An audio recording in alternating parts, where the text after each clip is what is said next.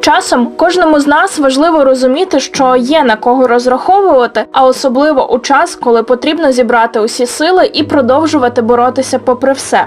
Мене звати Марія Кравченко, і це подкаст Я тут за тебе. Тут я говорю з українськими письменницями, які поруч з нинішнім контекстом війни описують у своїх есеях емоції, почуття українок, що змагаються за наше майбутнє.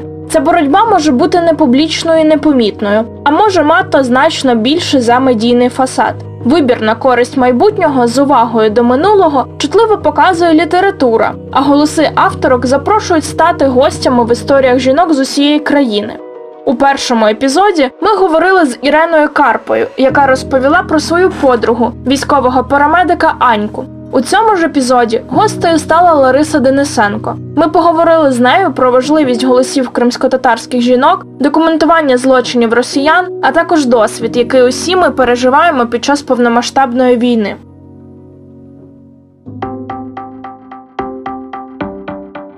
Моє ім'я Лариса Донесенко, я письменниця і правозахисниця. І, Власне, ну зараз я теж займаюся як письменництвом, так і правозахистом. Я веду тему захисту жінок е, і дівчат е, уцілілих після сексуальних злочинів, сексуального насильства під час е, окупації російськими військами, і пишу есеїстику і дитячі книжки, які стосуються війни. Вітаю вас, пані Ларисо. Розкажіть, будь ласка, чому ви вирішили написати? Історію саме про Халіде. Наскільки я знаю, ви вже якийсь час виступаєте амбасадоркою її чоловіка та розповідаєте нам про судову справу проти нього у Криму. Чому нам взагалі важливо намагатися допомагати цим жінкам розповідати історії їхніх чоловіків і ставати їхніми голосами?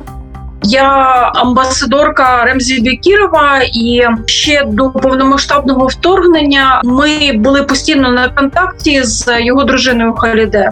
Вона по суті є голосом Ремзі зараз. Хоча Ремзі дуже багато записує і передає свої нотатки, намагається спілкуватися і бути голосом для інших е, засуджених е, і підозрюваних. Але саме Халіде е, є тією людиною, котра доносить інформацію стосовно того, що відбувається на цих фальсифікованих судах Російській Федерації, які стосуються наших кримських татар, зокрема громадянських журналістів, яким є Ремзі, і вона з була ідея поговорити про те, як власне і що роблять кримсько-татарські жінки, коли чоловіків ув'язнюють, чому доводиться вчитися, як доводиться відстоювати і свого чоловіка, і себе, і дітей, і свою культуру, і власне свою батьківщину в умовах анексії і тимчасової окупації Російською Федерацією. І ось так народилася ідея просто поговорити і розкрити саме Халіде, якою вона була, і якими вони були разом, якими вони залишаються разом, хоча й на відстані, що їй доводиться долати, що їй допомагає триматися,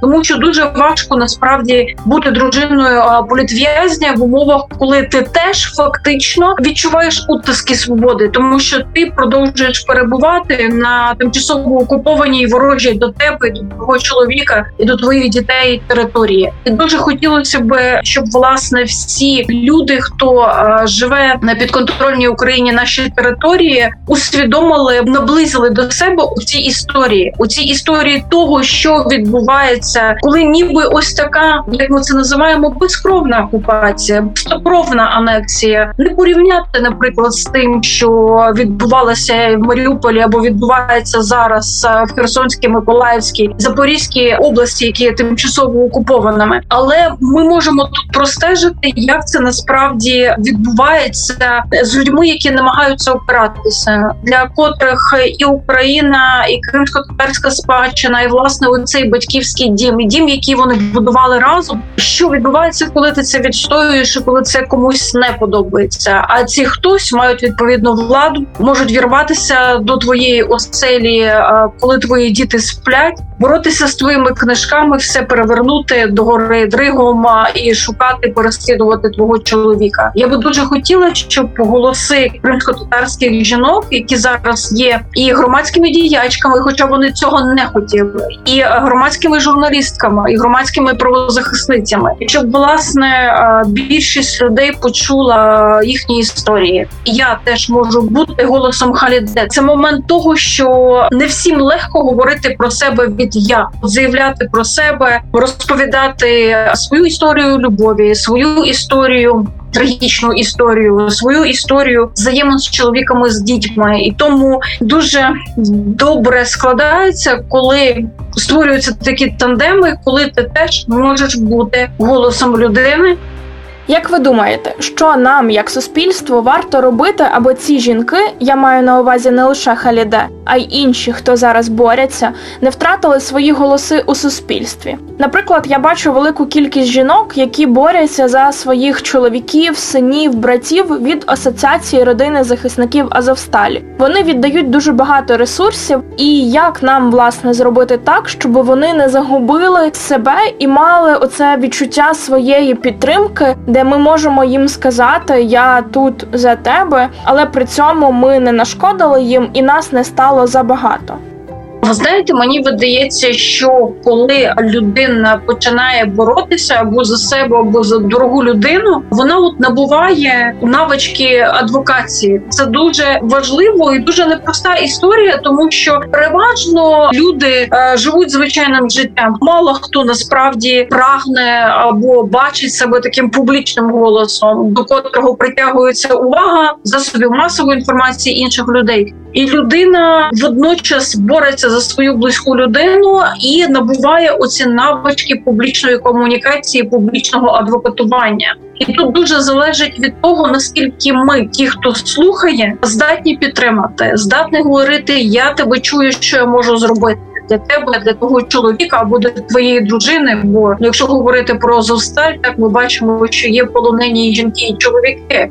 Тобто це е, різні долі і включаються абсолютно всі, котрі вважають людину близькою для себе, котрі хочуть допомогти. Я б лише застерігла від того, щоб ми не перебирали в даних обставинах на себе забагато, тому що ми маємо бути помічниками і помічницями, а не маємо переймати, особливо коли нас про це не просять. Оцю функцію голосу і функцію захисту. У нас така країна, така історія, що боротися завжди є за що і боронитися від кого, як ми бачимо, так само є. Тому, якщо людина буде мати в собі спроможність цю наснагу продовжувати боротьбу, відстоювати права, відстоювати свободи, вона в подальшому буде це робити. І е, власне завдяки розголосу ми просто будемо знати, хто це.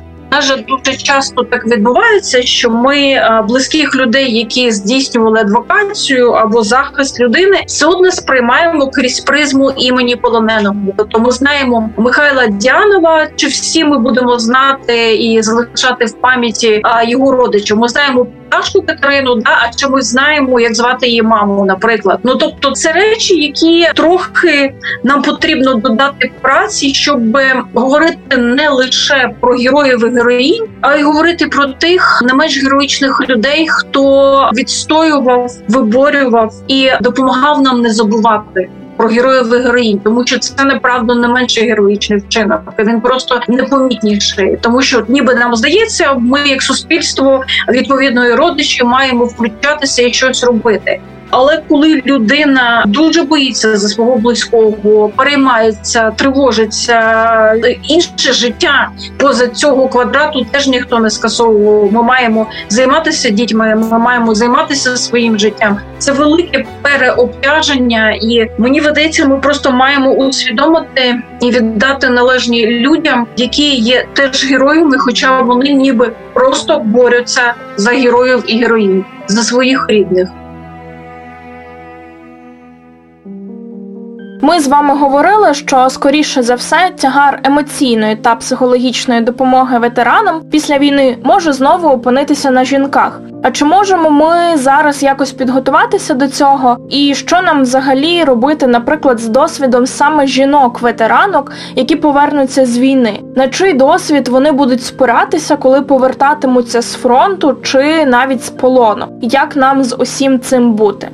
Тут є два аспекти. Перший аспект це як мають і чим мають підсилювати себе родичі, і ви абсолютно праві. Переважно це родичі. Чому тому, що функція піклування, функція соціальна, от в держави є соціальна функція, соціальною функцією держави в основному займаються жінки. А якщо говорити про побут або родинні справи, переважно от цією місією соціального захисту теж приймаються переважно жінки, тобто на нас, наприклад, е, тримаються і допомога дітям, допомога літнім батькам, допомога тим, хто знаходиться в більш вразливому за наш стан. Ну і власне, оця адвокаційна функція відстоювання своїх близьких, вона теж часто покладається саме на жінок. От я просто звернула увагу, що навіть за умов, коли в полоні знаходиться жінка, дівчина, переважно все одно хтось з жінок родини включається в цю боротьбу. Це може бути мама, це може бути сестра. Це як е, частина нашого традиційного розподілу, та яка так чи інакше позначається на тому, хто починає е, вписуватися першою або першим в такі проблеми. І звичайно, що і родичам тих, хто повертається або з фронту, або з полону, треба психологічна і психотерапевтична підтримка. На жаль, е,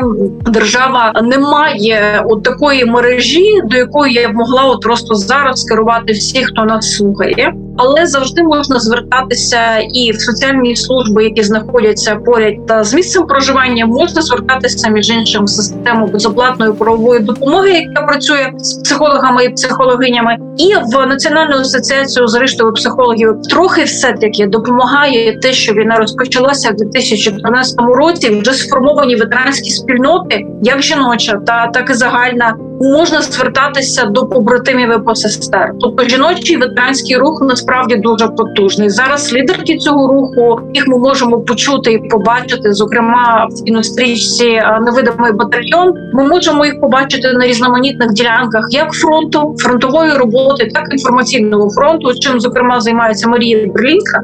Ось тут якраз це дуже простий метод е, звернення до посестер. Та просто допоможіть, розкажіть що мені в подальшому робити, що робили ви до кого краще звертатися? Вже є коло психологів і психотерапевтів, які працюють з людьми, які поверталися вже з фронту, да поверталися після втрат, після дуже важких травм, після втрати а, кінцівок. Тобто, коли людина а, набуває інвалідності, це теж потрібно разом всім пережити, як членам родини, так і людині, яка зазнала такого травмування, і власне дуже багато фахівців фахівчинь із Ізраїлю і з Грузії, тобто з країн, які теж проходили через війни або ж проходять зараз. Там теж дуже багато фахівців і фахівчинь, які готові допомогти. Ну тут питання мови да є російська, є українська, є англійська мова, але зрештою завжди можна віднайти зручніший для тебе формат е, цієї розмови, формат цієї допомоги. Просто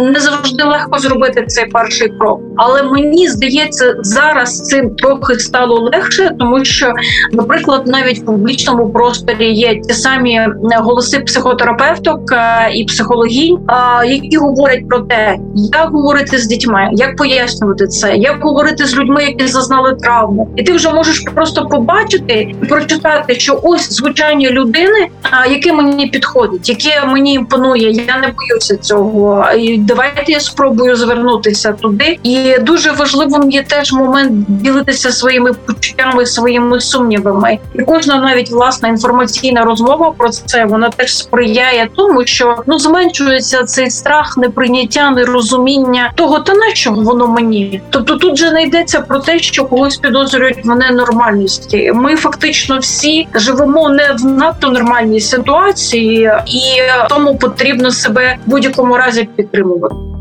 Е, знаєте, мені здається, що ми, як суспільство, загалом виросли за ці роки у першу чергу через досвід роботи з ветеранами, який сформувався у нас за ці попередні вісім років війни. Але все ж таки хтось має вести цю розмову про травми, які ми отримаємо, і хто має її вести: правозахисники, влада, ветеранська спільнота, на кого ми маємо покласти цю роль, і чи ми готові у суспільстві говорити про ці проблеми зараз, на вашу думку? Ви знаєте, мені видається, що простіше, коли про це будуть говорити люди довіри, людей, які повернулися зокрема в полону, або е, зазнали сексуального насилля, або повернулися після тяжких боїв, е, опинилися в шпиталі або в реабілітаційному шпиталі. Теж і е, тут дуже важливо, кому ти в даній історії довіряєш більше. Ти довіряєш побратимам і посестрам. Ну, власне, є військові психотерапевти, є військові капелани. Це насправді релігійні духовники. Так людина може бути світська абсолютно. Одне капелани, вони навчені будувати довіру між людьми, і вони теж можуть підказати до кого варто звернутися і пояснити, чому це необхідно. Тобто на рівні, скажімо, державної комунікаційної політики, це звичайно урядові структури і перші особи, які мають про це говорити. Насправді це дуже важливо, коли про це буде говорити від заступниці міністра оборони Ганни Маляр через президента України Володимира Зеленського через головну командувачів і наших генералів. Насправді, чим менше це буде табуйована тема, то це теж є такий момент е, соціального несприйняття цієї допомоги чоловіками, тому що ніби це свідчить про слабкість. Я слабую, тому я не буду звертатися. Коли ж про це говорить міністр оборони, міністр міністерка соціальної політики, наприклад, коли про це говорить президент і власне військові чини, на котрих ти орієнтуєшся, тоді тобі просто стається зрозумілішим. Зрештою, можна подивитися на те, як функціонував американський публічний простір після в'єтнамської війни, після Ірану, після Афганістану, після будь-якого збройного конфлікту, як будувалася публічна комунікаційна робота з ветеранами і ветеранками. Саме так це на рівні вже звички. В нас ще немає цього рівня звички. Ми не зовсім впевнено себе в цьому почуваємо. Чим більше в публічному просторі ми будемо говорити про цю необхідність, це просто стане таким самим звичним, як е, ну як в дії ми бачимо, наприклад, ковідні сертифікати. Так само в дії може бути програма, завдяки котрій ти можеш звернутися про психологічну допомогу. Ну скажімо, ветеранські військові спільноти спільноти вони більш закриті. Ну тоді повертаюся до того, чого починала. Тут дуже важливим є ветеранські спільноти, ветеранські рухи, які скажуть: слухай, ми реально всі це проходили. Комусь це було більш корисно, комусь можливо менш корисно. Але будь ласка, от є така можливість, коли в тебе буде бажання і час, не знехтуй цим. Не знехтуй цим, це може тобі допомогти, або допомогти твоїй родині, або вирішити будь-які конфлікти, або загасити будь-яку агресію, яка виникає через через непорозуміння. А як нам знаходити ресурс на допомогу і підтримку інших, власне, аби мати можливість говорити, підтримувати, віддавати якусь енергію людям, які цього потребують? Я розумію, що це територія психологів і психотерапевтів, але я знаю, що ви багато працюєте з такими справами, і можливо, ви могли би поділитися своїм досвідом. Єдине, що я можу порадити, це універсальна порада. Це не боятися говорити, не боятися ставити питання і, і намагатися слухати, не просто поставити питання в повітря і хлопнути дверима, глюкнути десь відійти. А якби тобі не було боляче, якби тобі можливо не було соромно за себе або за когось іншого чи іншу, слухайте. Тобто, це має бути все таки діалог, якийсь е, зустріч слів, зустріч емоцій. Е, деяким людям потрібно пояснювати, що ти відчуваєш. Фактично кожному і кожній, тому що більш закриті люди, ти взагалі не можеш зрозуміти, що не так. От ти відчуваєш, от щось ніби не так. Ну і спитати просто, що відбувається, це замало. Віднаходити методи е, спільного перебування, спільного співтворення, е, можливо, читання тих самих текстів або е, дивитися яке-небудь інтерв'ю чи розмову, е, щоб потім був обмін думками, коли ти уважний чи уважна до людини, коли коли ти не і тобі важать не лише свої емоції, а емоції іншої людини, це буде набагато легше ніж закриватися, психувати, е, переводити стрілки, замикатися. Е, треба просто більше говорити. Бо інакше ось цього стану непорозуміння ти не вийдеш, тому що ми можемо запросто помилятися і в реакціях на наші слова, і в почуттях бо людина вона не настільки е, здатна відчути і зрозуміти іншу людину без слів, не настільки. І ви, і я у своїй роботі дуже багато працюємо з важкими темами. Наприклад, я фокусуюся на документуванні злочинів проти системи охорони здоров'я, а ви працюєте з темою сексуального насилля. І це лише крапля тих жахів, які ми бачимо чи не щодня.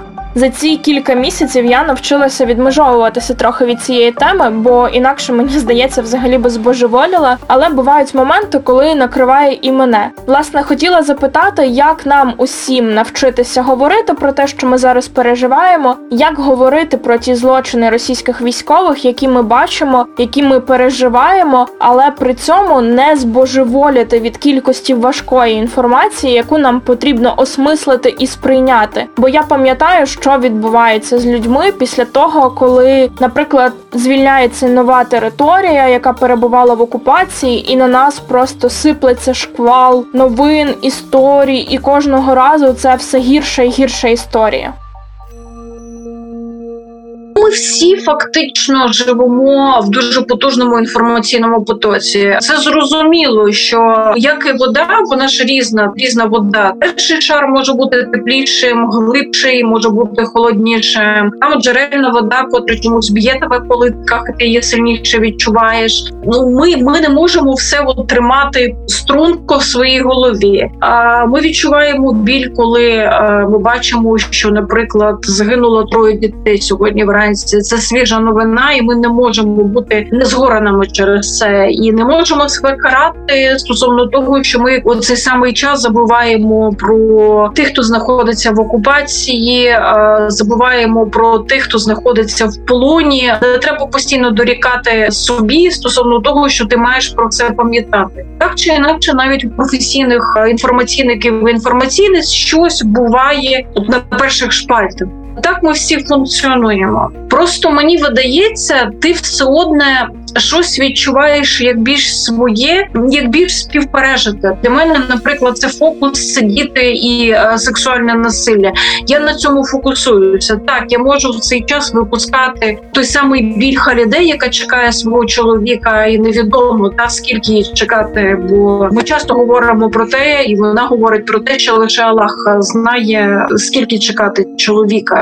Звичайно, що я можу це випустити. Потім я можу це знову тримати в фокусі, але жахи і е, злочини, які відбуваються тут і зараз, звичайно, що вони просто перетягують нашу увагу, перетягують наше серця на себе. Людина не може весь час пульсувати болем, а так можна просто себе загнати на лікарняні ноші, і якби це ще е, добре, що на лікарняні, тому що в принципі можна просто не вставати з ліжка або лежати на підлогі в скрученому стані. І тут теж знаєте є важливою історією, де я можу чимось допомогти, де я абсолютно не можу нічим допомогти. І в принципі картати серце через те, що ти не можеш нічим допомогти, ти себе ти глибше собі цю голку заганяєш в серце. Треба знаходити сили переключатися. Інформаційний фронт він дуже широкий. Ми можемо віднайти свою корисність в цьому, збирати дані, аналізувати дані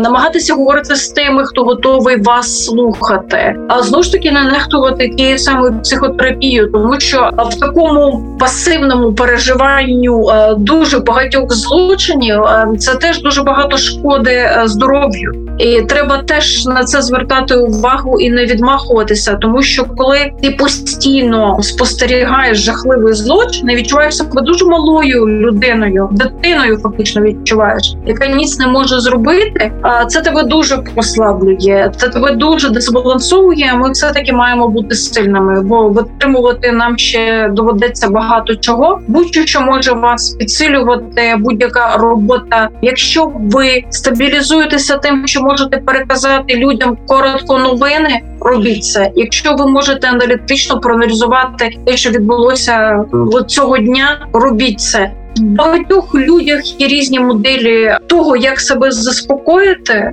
і стабілізувати. Спробуйте це знайти і зробити це, тому що ти щоразу не можеш почуватися безпорадно згореною людиною. Від тебе дуже мало тоді буде користі. Ти відчула це неможливо теж не відчувати. Да? Ну тобто, можна звичайно застигнути, можна нічого не читати, можна нічим не прийматися, але це насправді інший дуже деструктивний варіант поведінки, тому що все одно воно тебе не збажане. Ти можеш бути відстороненою від інформаційного потоку, але зрештою він тебе десь проб'є. Можеш опинитися дуже в е, жалюгідному е, стані і абсолютно поплисти. Треба так чи інакше триматися того інформаційного поля, в якому тримається твоя країна, відчувати її і намагатися бути трохи корисною. А якщо не країні, можете знайти завжди близьку людину, якої ваші слова ну матимуть е, можливо сильніше значення ніж те, що вона прослухає чи прочитає в пресі.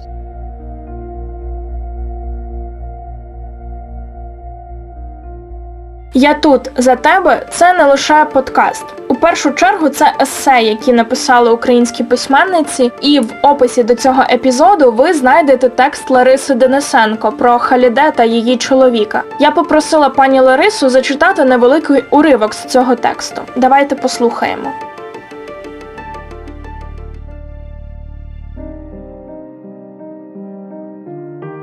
Відтоді вони завжди були разом.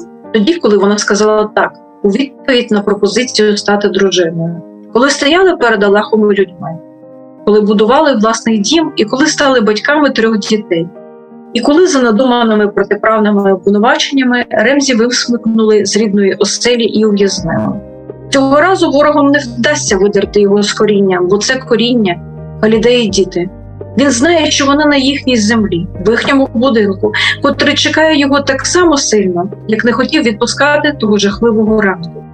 На світанку в їхній теплий дім увірвалися російські окупанти, зігнали дітей з ліжок, вишпорали полицями, забрали книжки. Хотіли арештувати батька, але не знайшли, і побігли в голодній люті перевертнів далі, далі за ним. Важко пояснити дітям, які зростали в добрі, повазі та милосерді, чим завинили вони, їхні книжки, що зробив найкраще на землі тато, чому його зрештою знайшли і арештували як злочинця. Адже арештовують поганці, що накоїли лиха. Як це може бути їхній тато? Чому хтось бачить в їхній мові, релігії, вірі, що тримає зло і злочин? Ріде доводилося розповідати і пояснювати, винаходити зрозумілу мову, щоб заспокоїти, захистити, берегти любов до тата і до землі. Якщо така буде воля Всевишнього, за один день тато повернеться додому, говорила вона. Коли повторювати цю формулу кілька разів поспіль, вона починає звучати як молитва. Це так важливо, думала вона, або дітей тримала віра. Вони мріяли про дітей, що було п'ятеро доньок і п'ятеро синів, але його арешт призупинив їхні мрії: одна донька, двоє синів. І ще один нахабний смішний кіт, котрий вирадував, коли Ремзі хапав його і заціловував першим, а вже потім підкоплював і кружляв дітей. Ремзі неможливий без обіймів. Бажання притискати і пригортати до себе. Цього всім не вистачає, але Халіди найбільше болить, що цього не вистачає йому самому, її людині обіймі. Вона скеля, котра утримує родину. Вона груд, котрий прихищає, ніхто не зірветься і не побачить прірви. Вона степ, такий безкрайний, що навіть сонце не осягнути. Коли ти весь час раділа бути мамою і дружиною, жила цим, і раптом від тебе відривають найближчого, тоді треба знайти за що триматися, бо за тебе тримаються інші. Раніше вона знала, що робити. Життя без фізичної присутності Ремзі почалося з розгубленості. Валіде не могла навіть дихати. А потім згадала, як він просив її, аби навчилася водити машину. Нащо мені це? Це заскладно, ти просто я не хочу. У мене ж є ти, відмахувалася вона.